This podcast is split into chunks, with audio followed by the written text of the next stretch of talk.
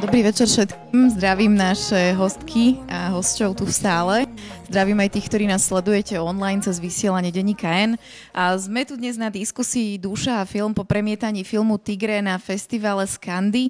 A tieto diskusie sa organizujú aj v spolupráci s Ligou za duševné zdravie, ale tiež s denníkom N a, a teda som veľmi rada, že dnes tu mám so sebou veľmi silné hostky, s ktorými sa budeme rozprávať o tomto filme. Pokiaľ ste film sledovali, tak ste možno ešte plný dojmov aktuálne. Pokiaľ ste ho nevideli, tak iba zhrniem, že film Tigre hovorí o mladom švedskom futbalistovi, ktorý v 16 rokoch odíde do Milána, kde ho kúpi jeden z najväčších futbalových klubov a sledujeme, ako zvláda veľký tlak profesionálneho športu a ako to teda na záver aj nezvládne a odchádza. No ale dnes nielen o športe, ale aj o mimoriadne nadaných deťoch a možno o tlaku toho, keď majú deti veľké ambície a ciele, sa budem zhovárať s mojimi hostkami. Po mojej ľavici Zuzana Vasičaková Očenášova, vítajte, dobrý večer. A psychologička, facilitátorka, členka podporného týmu na, na gymnáziu C.S. Lewisa. A Dana Jančínová, riaditeľka prvého súkromného gymnázia na Bajkalskej ulici Bratislave. Dobrý večer. A vítam aj, aj Michailu Magalovú, ktorá je bývalá tanečnička, absolventka tanečného konzervatória Ej Jacovej. Dobrý večer. Moje meno je Frederika Halasová a budem vás dnešnou diskusiou sprevádzať. No ale začneme od začiatku. Vy ste všetky tri práve vyšli z filmu, ak sa nemilím, alebo teda ste ho určite videli aj pred diskusiou. Tak aké sú vaše dojmy z tohto dokumentárneho filmu? No mne sa zdá, že nie, že to ten mladý chlapec nezvládol, ale že to práve, že výborne zvládol. To je prvé, čo ma napadlo, keď ste sa opýtali. Ja som to videla dnes vlastne druhýkrát. Um, videla som to doma uh, v, súkrom, v súkromí a musím povedať, že som veľmi rada, že aj dnes som to videla druhýkrát, lebo veľa rovín, ktoré som videla, teda ktoré som nevnímala na prvýkrát, uh, sa mi teraz odkrývalo a súhlasím. Eh, zvládol to eh, brávúrne a ešte som si teraz aj všímala pri tej druhej projekcii, že vlastne mal aj talent alebo takú nejaké správne vedenie životom, ako zvládnuť veľké stresové situácie. Ja som si takisto pozrela ten film už druhýkrát. Najprv doma a ešte tak na časti. A to som ako naozaj, niektoré tie časti sa ma veľmi hlboko dotkli vnútorne. Tie scény napríklad s tom, ak to teda, neviem, všetci to asi nevideli, ale odporúčam, aby ste si to možno pozreli, s tou modelkou, ako si porovnávali tie nohy, a aké ich mali zničené. Mám priateľku, modelku, futbalista a že mm, to sú také momenty, čo my sme ako bývalí tanečníci a, alebo aj ľudia, ktorí tancujú úplne, máme bežnou, bežnou súčasťou. Takže mne to, akože mňa to veľmi tak ako zasiahlo, aj keď to bolo príbeh o športovcovi a je to veľmi pekne spracované a veľmi tak realisticky. A čo tá škandinávska kine, kinematografia určite inak zobrazuje, ako keby to bol nejaká hollywoodská produkcia, aj keď nie som teda odborník v tejto oblasti, ale tak ako divák to vnímam. Takže mne sa to ako mm, veľmi, veľmi páčilo, ale nie v takom zmysle ako páčilo, ale že sa ma to zasiahlo. Ďakujem pekne. Ja rovno mám na vás teda ďalšiu otázku. Vy máte skutočne dosť podobné línie s tým športovcom, ktorého vidíme. I keď, keď som hovorila, že nezvládol, tak to bolo v zmysle, že na konci mal ísť tú formu, neviem, či to poviem správne, ale psychického zrútenia, alebo že, že teda takmer aj sa pripravil o život a mal, mal vážne, vážnu nehodu, ale potom teda on na konci filmu, pre tých, ktorí ste nevideli, sa rozhodol, že končí s tým futbalom a odchádza naspäť domov, stal sa z neho spisovateľ. No ale vy ste mali podobné cesty cesty pani Magalová sní v tom teda, že tiež ste od malička sa venovali profesionálne športu, navštevovali ste tanečné gymnázium, a, tancu, áno, konkrétne, a, ale vaša cesta sa tiež v nejakom momente skončila, ale na čo by som sa rada opýtala je, že vy ste ako 10-ročná odišli z Liptovského Mikuláša do Bratislavy. On odišiel až 16 a teda je to, nie je to Švedsko Miláno, ale je to tiež veľká zmena, ako dieťa ste boli sama v Bratislave. Ako ste to prežívali? A tuto máte mikrofónik.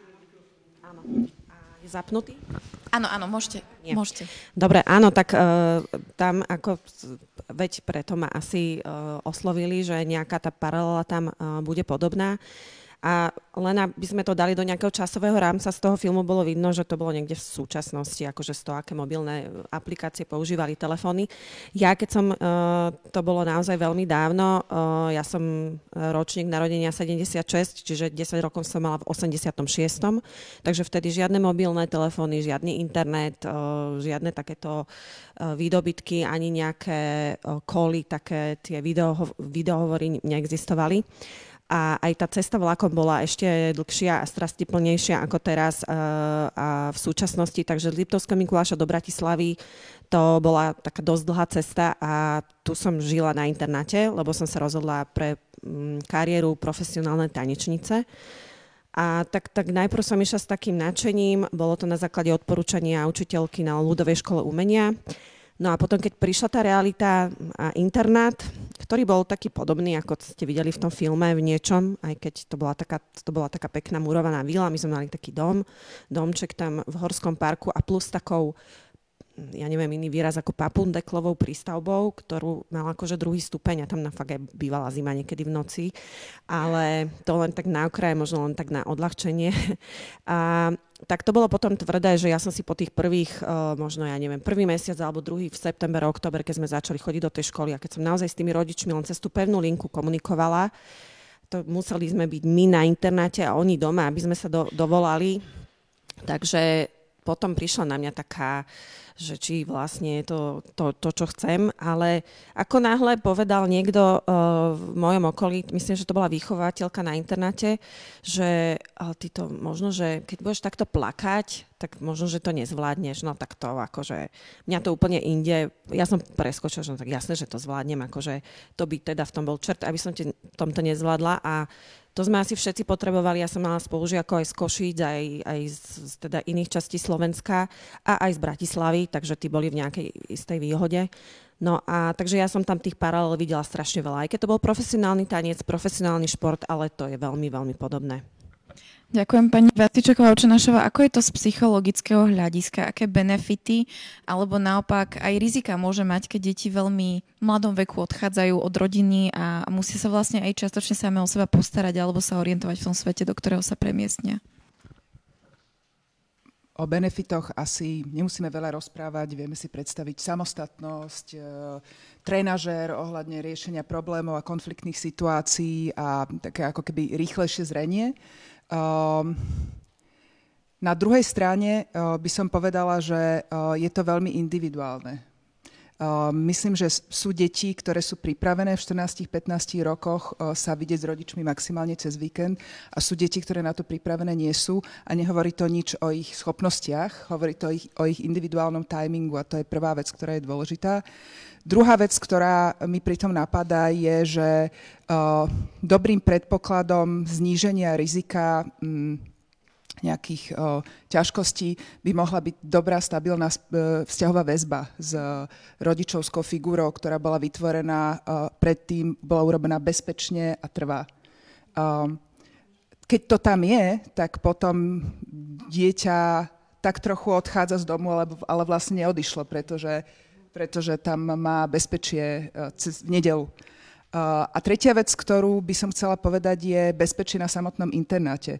Ja som mala možnosť spolupracovať na projekte um, um, vzdelávania vychovávateľov a vychovávateľiek na jednom veľkom stredoškolskom internáte v Trenčíne a bolo krásne vidieť, že ako sa mení tá atmosféra v momente, keď tí vychovateľi a vychovateľky pripustili uh, to, že, že by mohli byť aj niečo viac ako strážcovia a strážkyne poriadku, keď sa začali robiť komunity, radné kruhy, keď sa tam začali riešiť konflikty ešte v zárodku bezpečnejším spôsobom.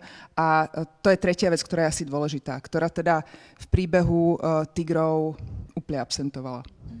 Áno, tam, tam paradoxne absolútne absentovala nejaká postava silného trénera alebo pedagóga, ktorý by mal vzťah s tými deťmi. Um, ja aktuálne, teda som sa smiala, že zrovna mám nejako v živote tieto témy, že sledujem aj na Netflixe takú dokumentárnu sériu o cheerleaderkách, také tie pozbudzovačky v Amerike, ale na veľmi, veľmi profesionálnej úrovni a tam sú strašne silné postavy tých trénerov, ktorí majú vytvor- vyslovene až rodinné väzby so svojimi vlastne študentmi, študentkami. Zatiaľ, čo túto to vôbec nebolo. Um, kým, kým sa dostanem aj k pani Jančinovej, Michala, vy ste to ako mali? Mali ste takúto nejakú silnú pedagogickú trénerskú postavu postavu uh, počas vášho štúdiu na konzervatóriu? Áno, boli. Uh, my sme vlastne uh, mali tých tanečných predmetov každý deň a viac druhov, takže my sme prichádzali do kontaktu s viacerými osobnostiami pedagogickými alebo typmi osobností, ale mali sme takých hlavných a, a tam bol akože obrovský rozdiel v tom prístupe a hlavne my sme, nás bolo na začiatku štúdia 28 a skončili sme 14 a tá škola bola vlastne od 10 do 18 rokov, čo v tom čase nebolo až tak obvyklé, teraz už je to dosť akože bežné. Uh, si myslím, že keď to, sa, ako, keď to môžem porovnať s nejakým 8-ročným gymnáziom. A my sme boli len jedna trieda z každého ročníka, čiže 8 tried v celej škole, takže my sme sa vlastne poznali potom tam aj ako komunitne, že tí najmladší pozerali na tých absolventov, čo oni už dokážu a bolo to také zaujímavé. A to isté o pedagógoch, sme ich videli, vnímali sme ich ako ich prácu a poznali sme ich. A ja som mala zo pár uh, osobností, alebo dve také výrazné, boli to ženy teda, ktoré mali okrem toho, že nás, lebo tanec a balet, my sme prvé 4 roky všetci robili balet, klasický tanec a pri tom teda iné, ale to bolo to primárne a potom sme sa delili na folklór a klasický tanec, tak to je, čist, to je naozaj strašne detálna práca, jak on tam trénoval s tou uh, tenisovou loptičkou a to je to naozaj o milimetroch. Tam robíte s nohami, mili, milimetrový rozdiel robí strašne veľa. A takže je to drill, tak by som to nazvala. Ale dá sa to robiť aj formou, že vás niekto tlačí do extrému. Aj takých pedagógov sme mali, ktorý za celú hodinu nestal zo stoličky a len uh, pozeral na nás a rozprával, rozprával nám, to tiež bola žena, a my sme sa aj báli, a hrozne sme sa aj báli a dostala z nás, ale strachom. Hej? A pri tom balete, ako vy potrebujete byť uvoľnení, ten ne- neurologický systém potrebuje byť skrátka príjmať, aby ste príjmali, takže ja som to ako vnímala, že toto je niečo, čo ma síce dostáva do, nejakej, do nejakého stavu, nejakého výkonu, ale že asi to necítila som sa v tom dobre. Ja osobne hovorím za seba. Samozrejme, keby sme sa možno bavili uh, so všetkými, čo boli v tej triede, tak by vám povedali každý niečo iné. Ale v zásade áno, ona bola tá prísna. A potom sme mali tak, takú pedagogičku, pani Machačovú, Alenku, uh, ktorá bola aj ľudská, a, a vnímala nás ako, ako naozaj ako deti, my sme boli naozaj deti, 10-ročné, 11-ročné. A my sme mali k nej, teda ja osobne, ja som úplne mala k nej pomalý vzťah ako k druhej mame.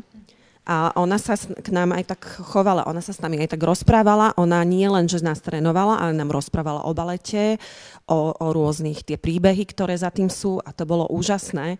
A to bolo niečo, čo mi akož dávalo o mnoho, o mnoho viac ako taký ten suchý drill. A pre takého človeka chcete aj mu ukázať o mnoho viac ako lebo, lebo je úplne iný druh emócie za tým. To je veľmi zaujímavý moment, lebo presne to bolo aj v tom dokumentárnom seriáli, že ak tí deti chcú to urobiť pre toho svojho trénera, že ukázať, že nesklamať toho človeka, dokázať, že sa to dá. Pani Jančinová, aký prístup um, pedagógov a pedagogičiek je pre vás dôležitý na školách, ktorý, ktorým ste riaditeľkou, vy ste teda nielen gymnázia, ale aj súkromnej základnej školy pre mimoriadne nadané deti. Dúfam, že som povedala správne ano, ten správne. názov. Aký prístup pedagógov a pedagogičiek je pre vás dôležitý, alebo že na čo sa zameriavate pri tom, ako pracovať s týmito deťmi? Ja som sa zasmiala, keď ste vraveli, že uh, tá uvoľnenosť je dôležitá pri balete, lebo ja teda učím fyziku a podľa mňa je na fyzike dôležitá tá uvoľnenosť. Pokúšam sa o to, aj keď asi, uh, čo sa týka nejakej prísnosti, tak myslím si, že Uh, možno by ma aj tak označili, ale dúfam, že aj za, za tú ľudskú. uh, v každom prípade ešte k jednému momentu, uh, ktorý ste spomínali, by som sa vrátila, než poviem o tej atmosfére. A to je to prepojenie v 86. Uh, tými telefónmi na pevnej linke Myslím si, že to zázemie, ktoré sme tu už spomínali, je v dnešnej dobe možno ešte aj kľúčovejšie ako vtedy. Lebo tie ohrozenia, ktoré presne z toho, sme to vo filme videli, ktoré idú z toho sociálnych médií sveta na tie deti, tak to je obrovské zneistenie a myslím si, že úloha učiteľa v tej našej dobe kedysi alebo teraz je v tomto nemenná.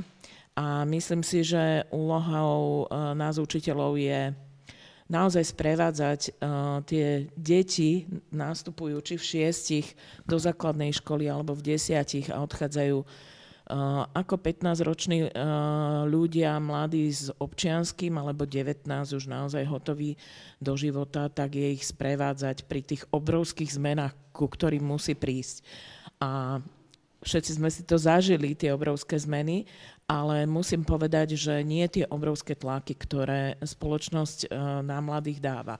Čiže o to kľúčovejšie aj naozaj v tej dobe pandémie som si uvedomila, že toto je naozaj to jadro. Byť s nimi, sprevádzať ich, pomáhať im.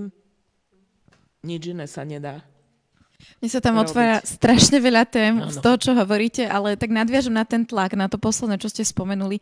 Nie je to ako keby tlak sám o sebe, keď dieťa nastúpi na školu pre mimoriadne nadané deti? Uh, nie, myslím si, že to je radosť. Konkrétne na tej základnej škole uh, tá atmosféra je, je akože fantastická, čo sa tohto týka. Uh, deti sú tam um, rovnako namočené, čiže oni nevnímajú. Možno iné je to, keď je nejaké nadané dieťa na bežnej základnej škole, kde nejako trčí a nejaké, nejaké divné. Uh, ja poviem len za všetky historky uh, takú historku milú, uh, z, trošku tak z rodiny.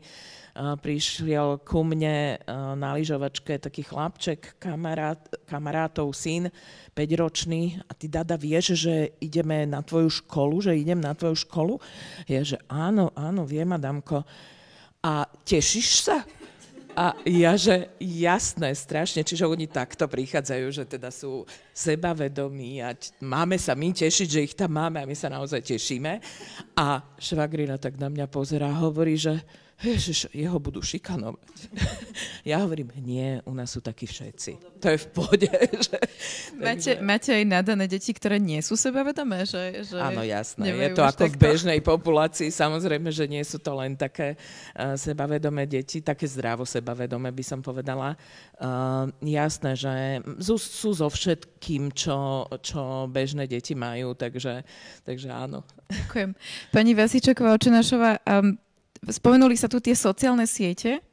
A teda, že je to naozaj tlak. A keď napríklad niekto sa venuje profesionálne športu alebo presne mimoriadne nadaný, chce sa dostať na najlepšie univerzity, tak už sa neporovnávajú deti iba so svojím kolektívom alebo supermi, ale s celým svetom na sociálnych sieťach priam. Je to niečo, čo mladí napríklad na škole, kde pôsobíte, riešia alebo z čoho cítia nejaký tlak alebo aké témy riešia v súvislosti so sociálnymi sieťami, s tou neustálou prítomnosťou a s tým, že tam vidia ďalšie deti vo svojom veku možno. Jedna, ve, jedna vec je bilingválne gymnázium, na ktoré pôsobím, kde samozrejme prebieha to porovnávanie a oni sa pozerajú na tých ľudí, ktorí vychádzajú z 5. ročníka a pozerajú sa na to, že uh, či sa dostali na akú prestížnú univerzitu. Pred pár rokmi u nás prebehla veľká celoškolská debata o tom, že akým spôsobom hovoriť so študentami a študentkami, že ak niekto si vyberie inú voľbu, inú dráhu, než ísť e, sa uchádzať o najlepšie univerzity, ako napríklad dobrovoľníctvo alebo Univerzita Komenského, pretože má iný projekt na Slovensku, že to nie je menej. Takže takýto proces u nás prebehol. Uh, všeobecne k sociálnym sieťam uh, to, čo vidím, a pomôžem si teraz, uh, bol ten sociálny psycholog pán Bandura ešte 50. rokov 20. storočia, robil tie experimenty so sociálnym učením, že keď deti, deti videli, ako dospelí fackujú gumeného panáka, tak sa naučili násilie a on vtedy hovoril, že televízia bude strojcom uh, zvýšenej agresivity novej generácie. A ukázalo sa, že to nie je úplne tak, pretože tomu ešte predchádza takéto identifikovanie sa z role model. Takže decka neopakujú a priorne všetko násilie, čo vidia na nete, alebo alebo neopakujú slepo akýkoľvek model uh, alebo aký, akýkoľvek idol, ktorý nájdu niekde na Instagrame, ale musia sa, musí tam prebehnúť najprv nejaká identifikácia a mne sa zdá, že sa to môže diať tak, že oni hľadajú niečo, čo si myslia, že im chýba nejakú kvalitu, ktorú si chcú doplniť tým, že sa naviažu na nejaký model a potom ho nasledujú. A tam je priestor pre nás všetkých ostatných, v prípade, keď je to nezdravé. Pretože väčšinou oni tú kvalitu dávno v sebe majú. Túto tému sme práve preberali s profesorom Heretikom pri minulej diskusii, že teda tá agresivita úplne nepochádza väčšinou z, z televízie. Ale vy ste veľmi zaujímavú tému načali a to je to, že čo je vlastne úspech a, a čo vlastne má byť nejakým cieľom. Ja teda e, napríklad osobne som zažila, že som raz stretla po rokoch spolužiaka zo strednej školy vo vlaku a ten mi hovorí, že ty si bola taká dobrá na tej škole, že ja som čakala, že to dotiahneš ďalej. a ja som sa tak zasmiala. V tom čase som robila novinárku, moderovala diskusie ako aj tu dnes večer a teda robila som veci, ktoré ma veľmi bavili a mala som pocit, že som úplne spokojná s tým. Čiže uh, aké očakávania možno v živote máme? Pani Magalova, vy ste mali nejaké očakávanie pre vás?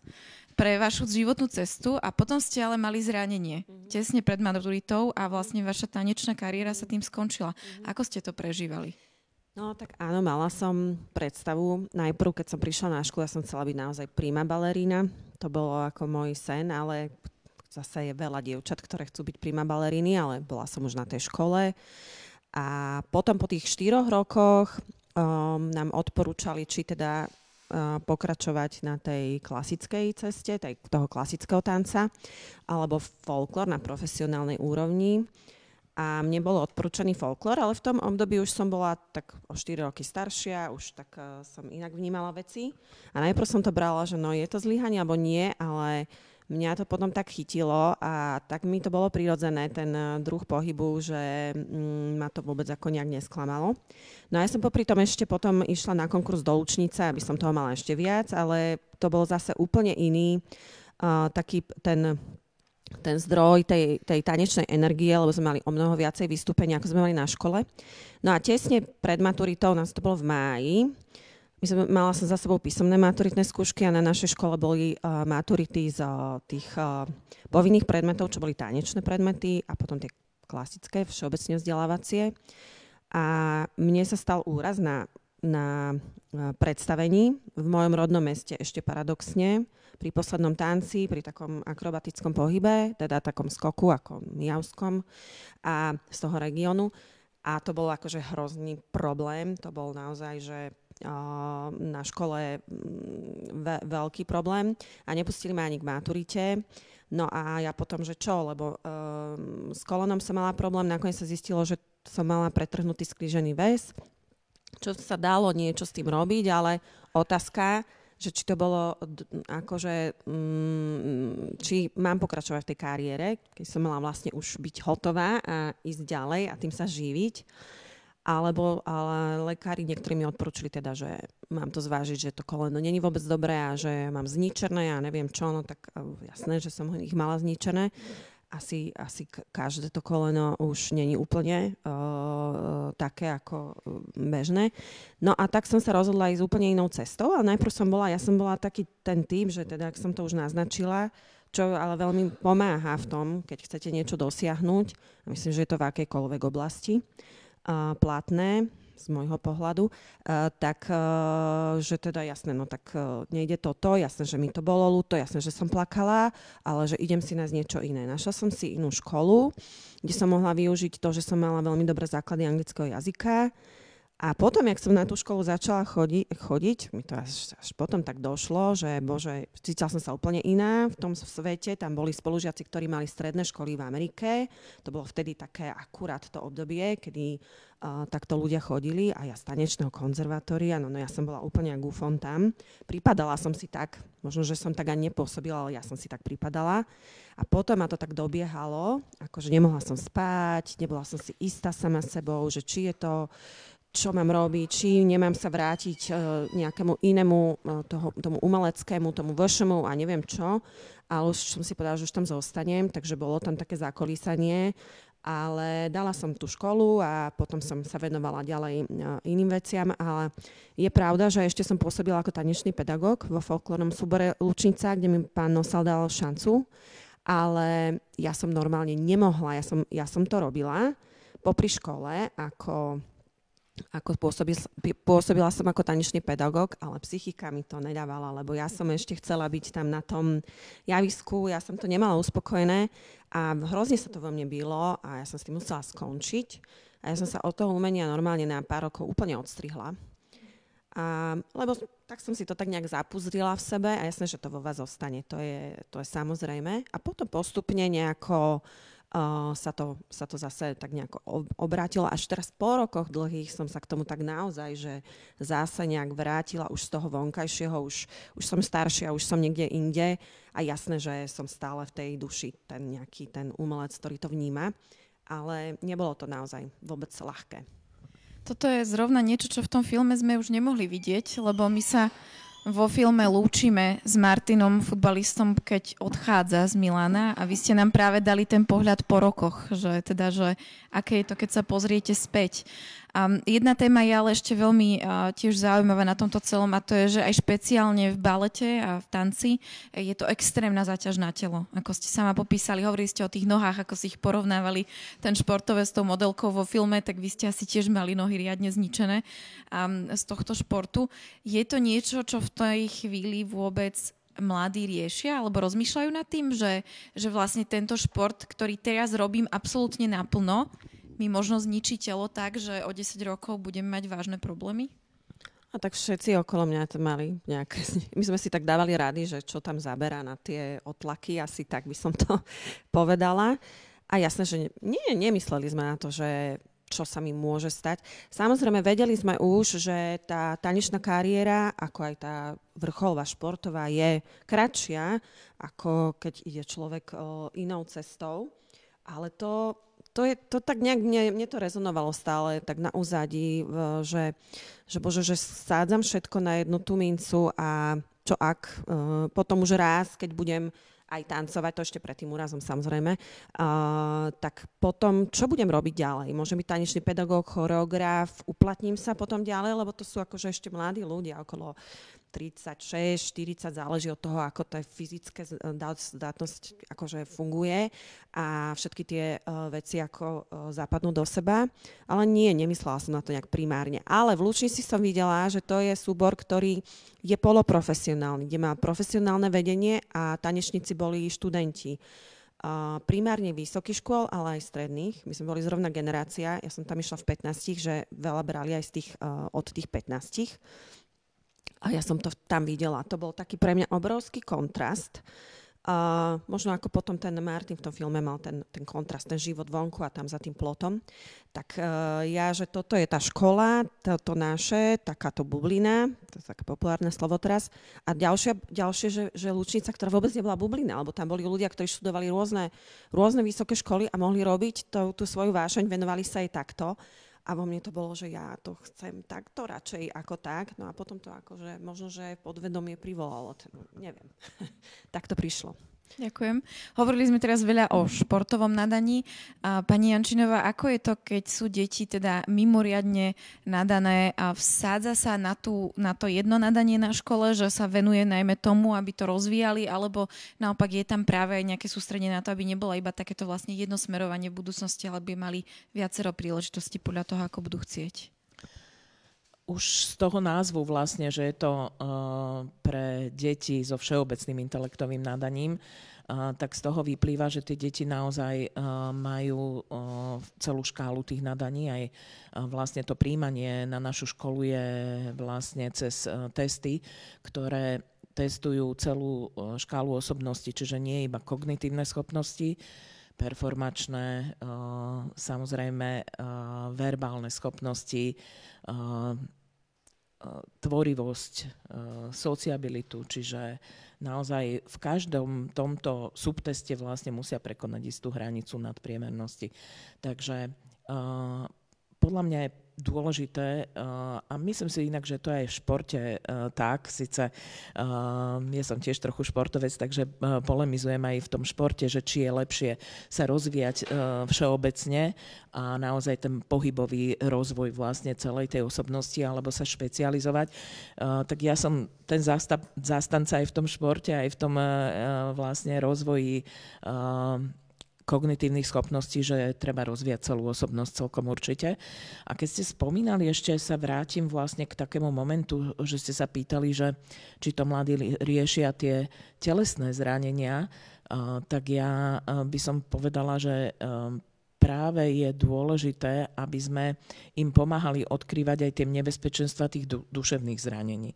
Lebo sú tu, naozaj sa s tým mm, veľmi boria mladí ľudia a musíme to citlivo im pomáhať odkrývať a netabuizovať vlastne aj tieto témy. Takže podľa mňa tie duševné zranenia sú často podľa mňa horšie. Ja som tiež mala s kolenom všetko možné, ale myslím si, že ten, tá duša je strašne dôležitá. Určite áno, a to v tom filme tiež absentovalo. Videli sme teda absentovali silní tréneri, absentovala absolútne psychologická podpora. Nevieme, že či to v tom klube tak um, nemali, alebo, um, alebo len to bola tá skrátka, lebo tých tém tam bolo zase strašne veľa. Čiže asi sa, tak jak tu máme problém udržať tie témy, tak myslím si, že aj ten film to, uh, by to veľmi sploštil, keby sme keby sme išli do každej Určite, ale keď som dohľadávala, tak je to naozaj téma, ktorá sa rieši, že v tom futbale sa veľmi neriešili vlastne psychologické uh, ťažkosti alebo to, s čím zápasili najmä títo mladí ľudia. Potom už v tých vyšších ligách sa to rieši inak, lebo sú to už dospelí ľudia, toto sú ale mladiství. A my sme v tom filme naozaj videli, že a tam bol iba silný, silný tlak na to, aby podávali výkony, aby trénovali, a, ale nebola tam žiadna takáto psychologická podpora. Navyše, čo sme tam ešte sledovali, bola šikana. A, a teda tento chalan, keď prišiel ako nováčik do kolektívu, tak bol silno šikanovaný tými, ktorí tam boli dlho a ktorí sa báli, že možno kvôli nemu strátia svoje miesto. Ako to teda na škole riešite, pani Jančinová? Nakoľko, alebo akým spôsobom dávate deťom podporu aj v týchto veciach a nakoľko možno riešite práve aj šikanu? Um vsádzame na, na takú dôvernosť tých vzťahov, e, vsádzame na to, my sme skôr by som to nazval, aj keď máme vlastne spolu na tých dvoch školách 500 študentov, tak uh, sa snažíme vytvárať také malé, malé komunity, uh, byť s nimi veľmi tesno, veľmi blízko a vlastne samozrejme predovšetkým preventívne tvoriť tie týmy, dobré vzťahy, čiže nemôžem povedať, že sme sa so šikanou nestretli, pretože to by nebola pravda podľa mňa na žiadnej škole, len je dôležité naozaj, aby sme učili tie deti práve tímovo spolupracovať, vnímať rôznosti, vnímať potreby a a teda, keď už sa niečo stane, tak e, v každom prípade nezakrývať akože problém. To si myslím, že to je, to je, to je kľúč e, k tomu, aby sa pohli veci ďalej, aj keď sa niečo nepodarí na chvíľu, tak uh, treba to určite riešiť. Uh, ešte len poviem, že to, že vlastne aká je atmosféra, tak o tom svedčí, že už u nás učia naši absolventi, už majú deti, vlastne naši absolventi u nás, čiže Čiže to je také, že naozaj sa poznáme a, a do tej kuchyne si vidíme a odkrýva aj ten, je dôležité, aby ten učiteľ sa otvorene správal, podával proste kus seba. Pani Očenašová, ako je to na vašej škole? Je toto niečo, čo riešite ako tému, teda duševné zranenia, psychickú podporu deťom? Ja sama som privilegovaná, že môžem pracovať uh, u nás na škole. Cítim sa tak práve preto, lebo som už ja osobne vhupsla do dobre fungujúceho systému tejto podpory. Uh,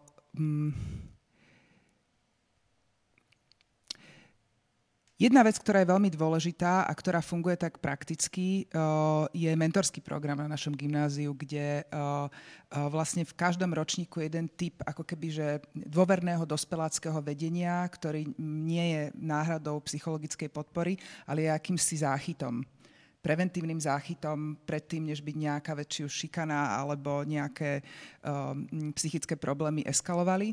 V prvom ročníku sú to triední učitelia a učiteľky, ktoré vlastne vytvárajú tú triednu komunitu a majú aj individuálne vzťahy so, so študentami a študentkami. V druhom ročníku je to one by one mentoring a v treťom, štvrtom, piatom potom dobrovoľný mentoring. A tam sa veľa dozvedáme v zmysle tom, že, že uh, teda ten vzťah je nastavený dôverne s tým, že keď vlastne ten mentor alebo mentorka vie, že keď je to nad rámec toho, uh, takého toho bežného rozhovoru o škole a o dospievaní, o osobných záujmoch, tak, uh, tak uh, povie, počuj, toto je už niečo vážnejšie poď pôjdeme spolu tu na za Zuzanou Záhanou a môžeme to spolu prejsť a môžeš si byť istá, istý, že sa budeme dohovárať o tom, ako budeme kontaktovať rodičov a že budeš mať veci pod kontrolou. Nezradíme ťa, ale budeme ti držať chrbát. A toto je niečo, čo nám funguje dobre preventívne. Teraz poviem, ja si osobne myslím, že uh, šikana je na každej škole a že veľa toho sa nedozvieme, uh, ale mám nádej, že sa dozvedáme viac, než, uh, než keby sme tie preventívne záchytné mechanizmy nemali. Ďalšia vec je, že e, veľa rokov sa už pracuje na takej destigmatizácii e, teda psychických zranení e, a naši študenti a študentky a to už keď som tam prišla, tak som bola z toho taká prekvapená, že oni prídu a zaklepu a povedia, toto sa mi deje, neviem, či je to malé alebo veľké, ale poďme si k tomu dať dvakrát čaj. A to mi príde oproti mojej generácii ako brutál. No a uh, Niekedy sa ukáže, že si prišli iba pokecať a niekedy je to... a niekedy je to uh, práve že veľmi dôležité, že môžeme uh, nadviazať spoluprácu a môžeme urobiť niečo, čo môže predchádzať uh, väčším ťažkostiam. A my tu o tom máme diskusie, ako, ako vyhľadať pomoc a, a, a podporu. Čo sú témy, čo títo mladí najčastejšie riešia? Aké, aké témy najčastejšie s nimi zaklopú a prídu si dať čaj k vám, alebo čo je to, čím, čo ich možno najčastejšie bolí a, a chcú to riešiť? Je to rôzne. Uh,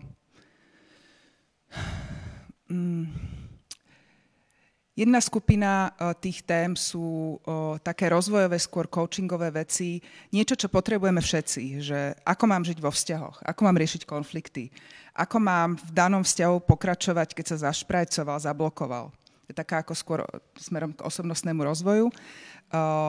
Potom ďalšia taká skupina e, ľudí prichádzajú s témou e, zvládania, nezvládania stresu a záťažových situácií a to je vlastne možno linka na náš rozhovor a na našu diskusiu. E, naša škola je relatívne náročná akademicky a to, čo vlastne robíme, je, že snažíme sa mať ako keby vysokú laťku, ale zároveň aj veľmi veľa podpory to znamená, ja neviem, je možný v miere priznaných pravidel individuálny prístup, ale v zmysle spôsobu učenia. Chceme, aby každý mal pocit, že zvládol to, čo vlastne treba. A potom, áno, sú ľudia, ktorí, ktorí majú tému o, seba prijatia, sú ľudia, ktorí prichádzajú so zložitými rodinnými situáciami a potrebujú sa naučiť v nových rodinách fungovať.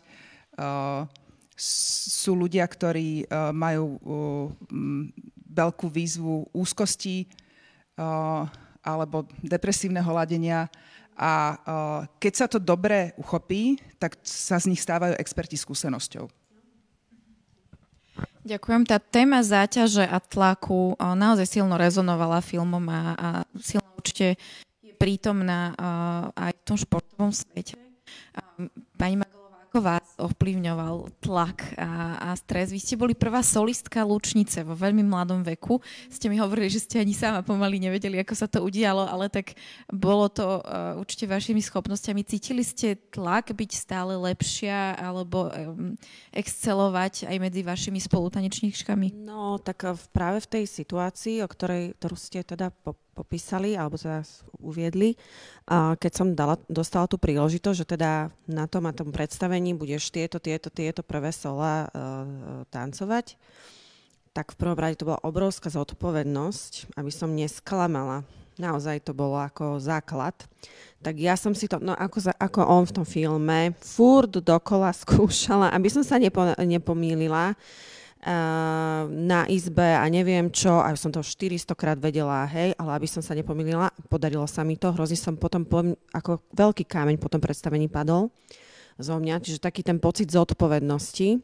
Ale nejak som si nepripúšťal, že by som mohla zlíhať. Nie, práve naopak, akože musím sa na to pripraviť tak, aby som nesklamala.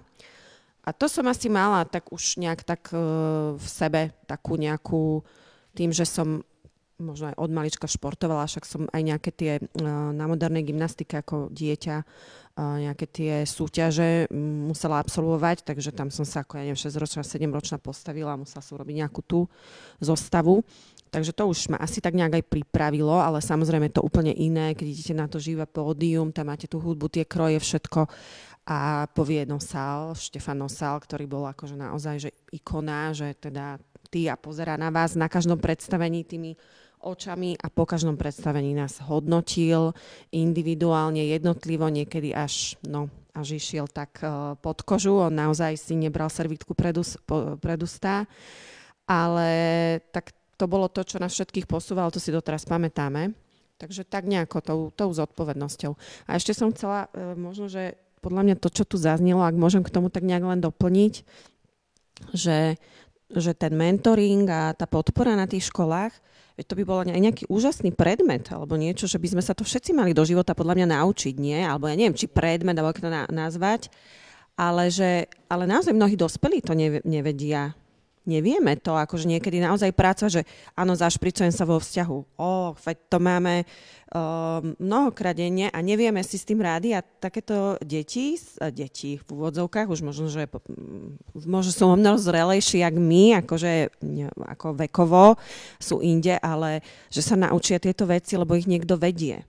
Ale my sme to vlastne možno nezažili, ak nechcem to zovšeobecňovať, že to by bolo úžasné, áno, vedieť si priznať aj, že mám problém, že neviem a tak ďalej. A myslím, že naša generácia a čím staršia generácia je, tak sa bojí si vypýtať tú pomoc že to by bolo úžasné to nejak s tým, s tým pracovať, no. Už aspoň s tou mladou generáciou. Už sa pracuje, ale ešte možno nejak viac, neviem. Ja som tu len taký amatérik. Pani Jančinová. Alebo profesionál zase na niečo úplne iné. Áno. Áno. Uh, kr- Mikrofón, prepačte.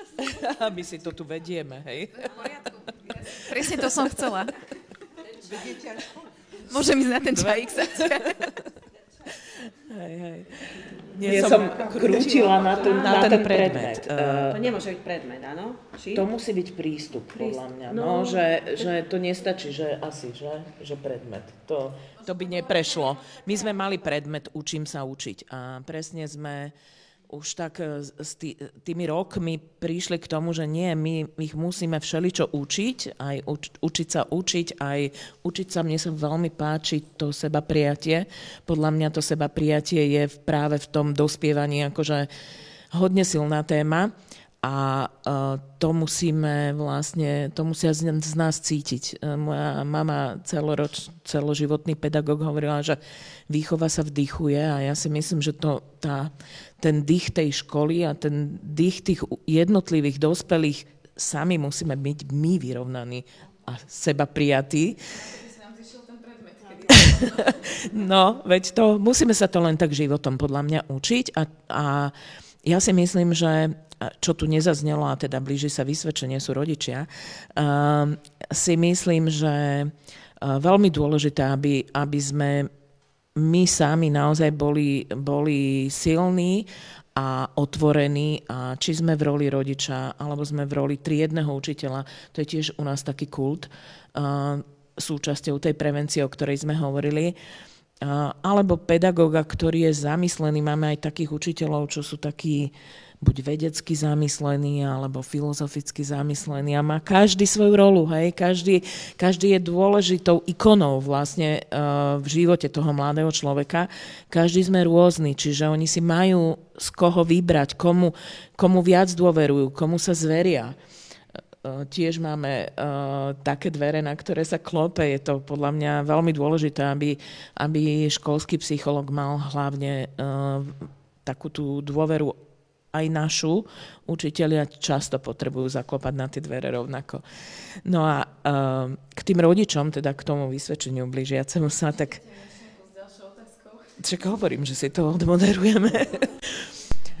tak to len, to sa môžeme tomu venovať, ale naozaj to chcem aspoň načať, lebo lebo ten tlak teda e, často, a nie že chtiac, vôbec nehovorím, že sú na vine tí rodičia, hej, alebo tí učitelia, len to proste je spolu, čo, čo oni cítia, že od nich chceme, uh, práve nesklamať, tak uh, myslím si, že toto je tiež také, čo sa vdychuje v tej rodine, no, takže niekedy to je problém.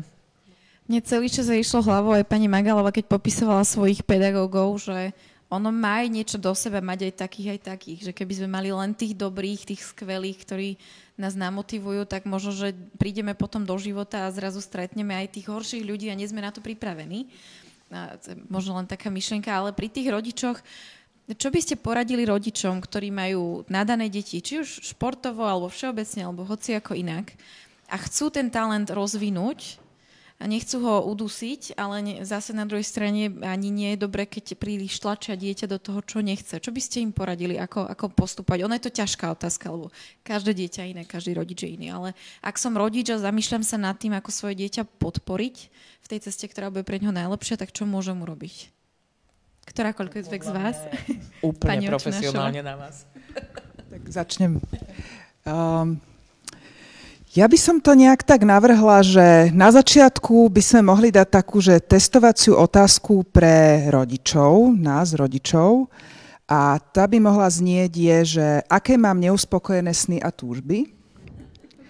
Uh, a či sa to nejako trošku nemečuje s tým, že čo vlastne tak ako trošku fantazírujem, že čo by to moje dieťa mohlo byť. A trošku si to zvedomiť, že to je podľa mňa akože taký dobrý štart. A potom druhá vec, čo ma napadá, je, že um, niečo sa tak hovorí, že ten talent je len semienko a k tomu treba vášenia vytrvalosť, aby, vykvit, aby to vykvitlo. Uh, tak uh, si myslím, že je dobrý ten koncept tej rastovej mysli, ktorá hovorí, že, že uh, keď sme v niečom dobrí, tak to závisí trochu od talentu, ale potom od našej vášne a od počtu hodín, ktorý, ktoré s radosťou alebo aspoň s trochou záujmu tomu venujeme tak eh, si myslím, že je dobre uh, ponúknuť uh, dieťaťu vyskúšať viacero vecí, ale trošku ho pridržať, aby zažilo aj úspech, ale aj prvú krízu a trošku ho preniesť cez tú prvú krízu, aby si to mohlo ako keby že oňuchať a potom ho nechať sa rozhodnúť, keď dozrie.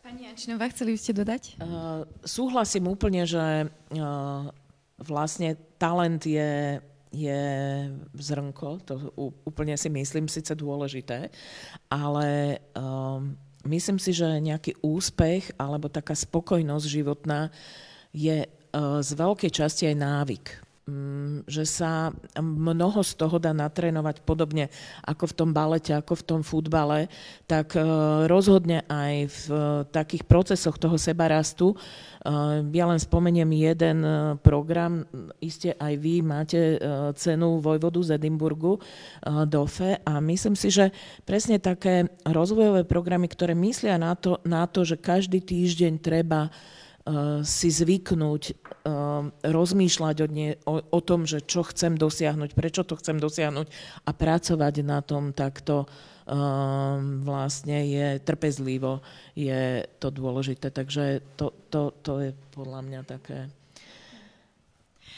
ešte som mala jednu myšlienku, ale už som ju zabudla. Môžete povedať potom, keď vám napadne. Keď mi napadne. Tá, nech sa páči. Vlastne to, čo tu zaznelo, to je uh, hneď ako prvý bod k tejto otázke, alebo taká prvá pointa, že uh, keď je to sen toho rodiča, to dieťa samozrejme to cíti, a, a mnoho detí je takých, že, v tých, uh, že chce naplniť tú, to želanie toho rodiča, ale není to jeho vlastné. Takže potom to prekonávanie tých problémov a všetko to je veľmi ťažké, si myslím. Takže nájsť a identifikovať, že keď naozaj má to dieťa pre niečo vášeň, tak ho v tom podporovať. A vaša otázka bola, ako by k tomu mal rodič pristupovať. Ja, to, ja som mm, tiež matka, ale ešte uh, by som si to tak netrúfla z toho pohľadu toho rodiča až tak nejak, skôr akože z pohľadu ako ja, keď som bola dieťa. A to tu tiež už zaznelo. Že vlastne není to o tom, že či tou pevnou linkou voláte raz do týždňa, alebo či ste s tým rodičom raz do týždňa, ale o tej dôvere. Čiže vedieť, keď vás, e, že, že môžete tomu rodičovi povedať všetko, aj o tom, že čo sa bojíte, aj to, že sa vám niečo nedarí a že, že tam nájdete pochopenie, to je akože úplne podľa mňa kľúčové. A potom si myslím, že pri, v kombinácii tých veľmi úspešných ľudí, keď som sa tak zamýšľala na dnešnou diskusiou takých tých úspešných športovcov, máme tu uh, aj našich slovenských, uh, Petra Vlhová má okolo seba celú rodinu, celý tým stále, to sme asi sledovali viacerí nejako, aj keď ja nie som úplne, že každý, stále by som len ten, tie lyže sledovala, ale, ale bolo to dosť v, v médiách, že jeho, jej rodina naozaj tomu dáva veľa, ale tréner, vymenila trénera po absolútne vrcholovom úspechu, čo bolo pre mňa ako také, že prečo to robí. A ona ako zmenila toho trénera, ktorý ju evidentne vyzerá, že asi tak dusil, mne sa to tak zdá, dosť až príliš možno. Ona pri tom druhom trénerovi, teraz čo ho má, ona je úplne iný, iná. Ona úplne inak rozpráva, ona rozkvitla pri ňom. Takže tá kombinácia toho, že má operu v rodičoch, plus našiel sa ten typ osobnosti, ktoré asi sedí, lebo však není každý tréner rovnaký, nemá každý prístup rovnaký, to sa ani nedá, ale že vy si musíte tak sadnúť, tak potom môže byť ten výsledok u nej musí byť tá vášeň, tá fyzi- aj tá fyzická zdatnosť a všetko. A potom to môže prísť, a to podľa mňa platí vo všetkom, že keď je šťastie, že ste v tej rodine ukotvení a máte tých pedagógov okolo seba, tak môžete a, a svoju vášeň pre veci sa učiť, tak môžete byť úspešní a už čo je váš úspech, to je váš originál. To vám nikto asi by nemal úplne že diktovať.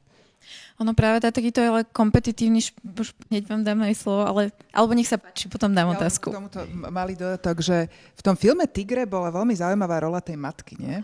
Ona vstúpila veľmi uh, konzistentne na začiatku a potom na konci a v podstate zvrátila tú líniu deja.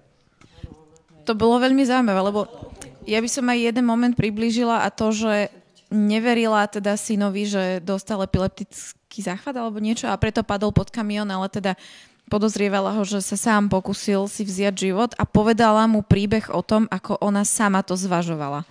A teda ja osobne som to vnímala ako strašne silný moment, že bola úprimná k svojmu synovi a povedala mu, ukázala mu vlastnú zraniteľnosť a na to mu vlastne ukázala ako keby tú, tú ľudskosť toho, čo, čo on práve prežíval. Že neviem ako z psychologického hľadiska, ale na mňa to veľmi silno zapôsobilo.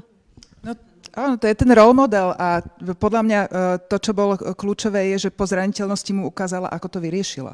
Že ona mu vlastne dala možnosť návodu.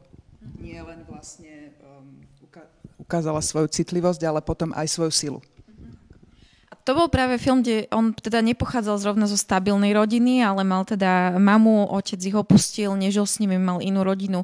Um, ono aj v tom, v tom dokumentárnom seriáli o cheerleadingu, ktorý som spomínala, je strašne veľa detí, ktoré pochádzajú buď zo zlých sociálnych podmienok, z, z, z tragicky, majú za sebou tragické udalosti, majú vyrastali v detskom domove, ale majú iba jedného rodiča a ten šport niekedy je pre nich ako keby až taká záchrana, také bezpečie, že, že oni keby až utekajú do toho a o to viac tá trenérka v tom seriáli je ich mamou náhradnou, že až tak si vlastne hľadajú tam nejakú inú realitu, no len, že potom z toho športu odídu. A že to je potom niekedy aj, toto mne išlo celý čas hlavou, že či to dá dostatočne silný základ, s ktorým to dieťa potom vie aj samo pracovať, alebo či naopak ako keby si vybuduje možno nejaký taký svet a potom z neho odíde, ocitne sa samo. Neviem, či na to existuje nejaká odpoveď. Možno môžem krátko z toho mála skúseností, čo mám s touto témou, by som povedala, že každý potrebuje domov a pre deti, ktoré nemajú stabilný domov a sú na internáte, ten internát pre nich znamená niečo iné, alebo ten športový klub znamená pre nich niečo iné ako pre deti, ktoré majú bezpečie doma. A Uh, možno je dobré uh, o tom vedieť, keď sme učiteľe, učiteľky, tréneri, že možno potrebujeme uh, pre nich urobiť niečo naviac a naučiť ich, ako si ten domov neskôr vystavať. A trošku im to zvedomiť, že OK, teraz odchádzaš a možno toto je jeden zo spôsobov, ako si môžeš potom urobiť bezpečie sám pre seba. Pani Jančinová? Ešte by som doplnila za deti, ktoré, s ktorými sa ja stretávam asi aj vy, lebo uh, skôr sú to tie deti, ktoré majú ten komfort doma, majú to zázemie. Um, neznamená to, že nemôže dôjsť k tomu momentu, ktorý ste spomínali, že ich nenaučíme do tých 18-19 vykročiť do života.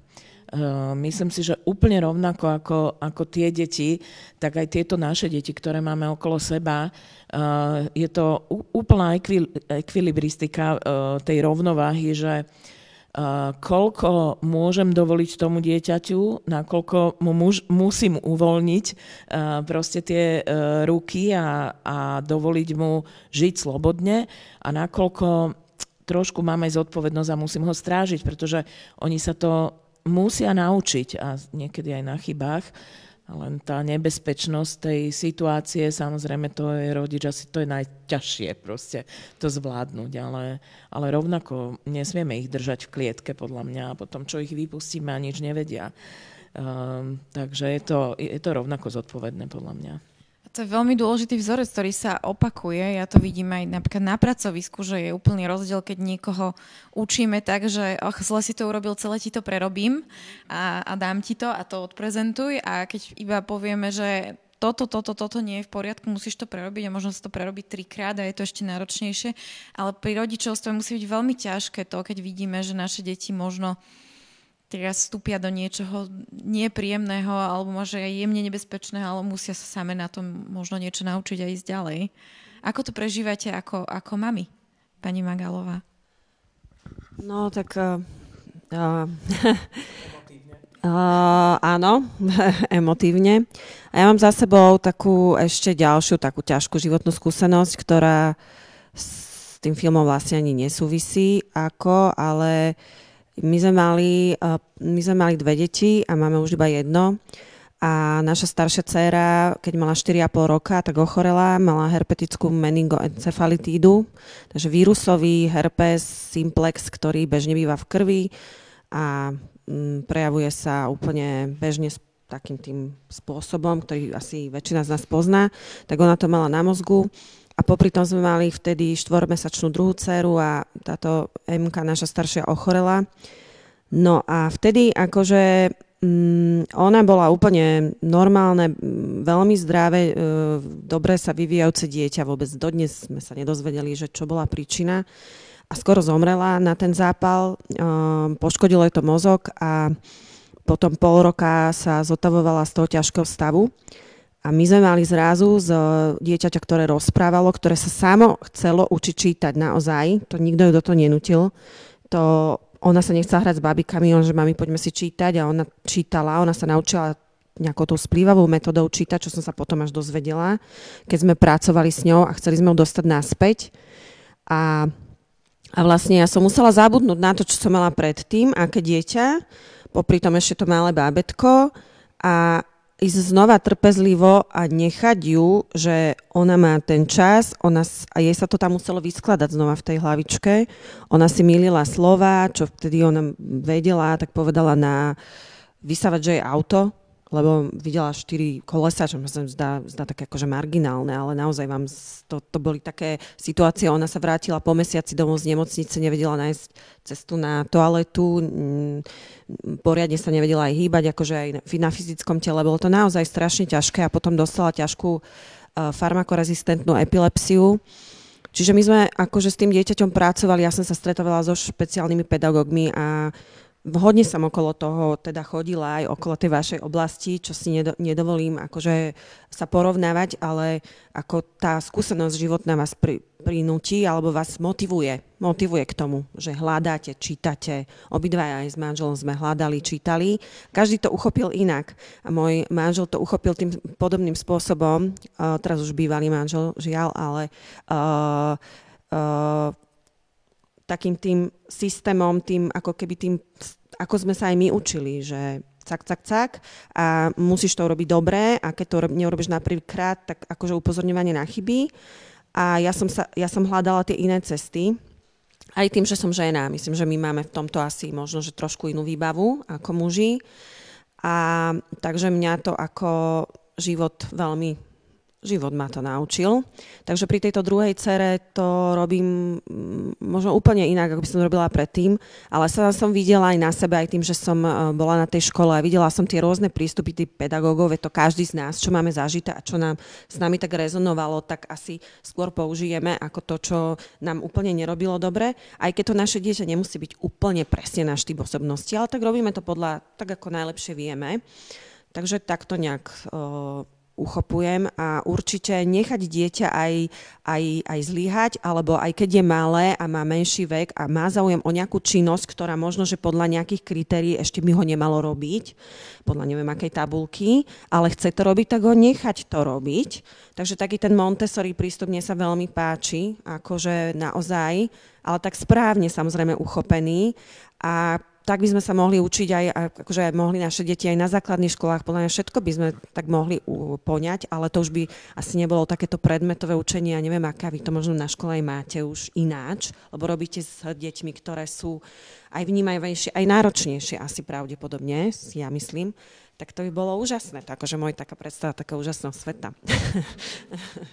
A nám aj vypršal čas diskusie, ale ja vám ďakujem, lebo to bola krásna myšlienka na záver. Že to bolo, to bolo skvelé, že naozaj, že neporovnávať si deti s tabuľkami, ale, ale dať im tú slobodu. A ja vám veľmi ďakujem, že ste sa podelili všetky tri o svoje skúsenosti, o, o svoje príbehy a ďakujeme pekne. A ja by som rada veľmi odporúčila, vyšiel teraz čerstvo rozhovor s pani Magalovou na denníku N.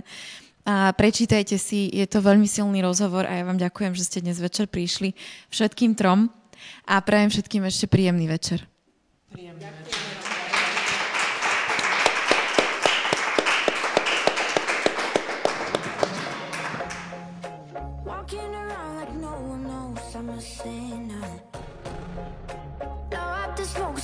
see this shit clearer